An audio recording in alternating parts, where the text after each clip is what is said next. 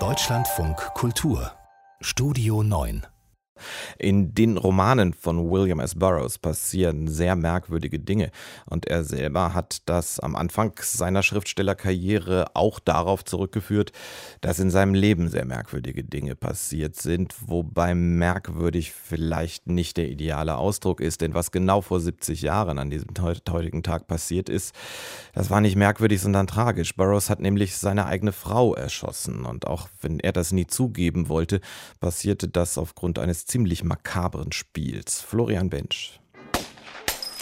Reicher Erbe erschießt Ehefrau, bestreitet Wilhelm Tell Spiel, titelt die New York Daily News am Samstag, dem 8. September 1951. Zwei Tage zuvor wurde die junge Mutter Joanne Fulmer mit einer Schussverletzung an der Stirn in das Red Cross Hospital in Mexiko-Stadt eingeliefert und sofort für tot erklärt.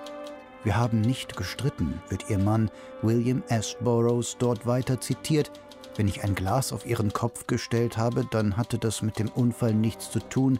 Wir haben nicht Wilhelm Tell gespielt. Daneben ein Polizeifoto. Burroughs, 37, Haare schweißnass, die Augen aufgerissen, ausdruckslos starrend. Er war betrunken, als er auf seine Frau schoss. Burroughs flieht in die USA und wird in Abwesenheit zu zwei Jahren auf Bewährung verurteilt fahrlässige Tötung. Liebe. Die Liebe spielt keine Rolle in meinem Mythos. Es ist ein Mythos von Krieg und Konflikt.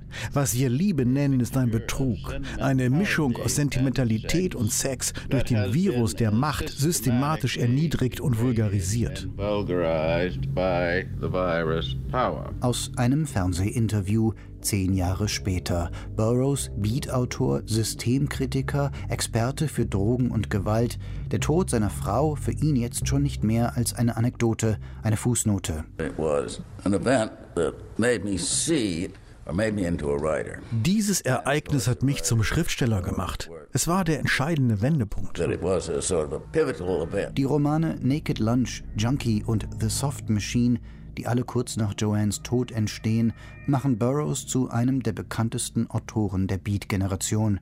Sein zweifelhaftes Image, Guru, Psychopath, Genie.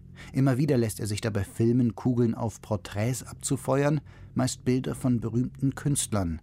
Burroughs und seine Pistolen. Eine Romantisierung nennt das Biograf Barry Miles.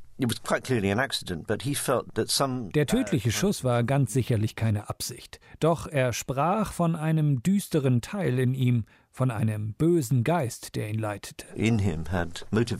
Nicht belegt, aber weitläufig berichtet ist Joannes intensiver Todeswunsch, wie ihn Beat-Biograf Dennis McNally nennt. In manchen Versionen der Geschichte ist es Joanne, die Burroughs zu dem Pistolenspiel auffordert.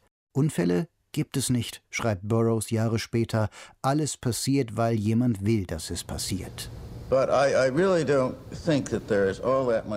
Aber ich glaube auch nicht an die große Kontinuität menschlicher Erfahrungen. Wenn ich zurückblicke, 20, 30 Jahre, wer war ich? Warum habe ich getan, was ich getan habe? Darauf habe ich keine Antwort.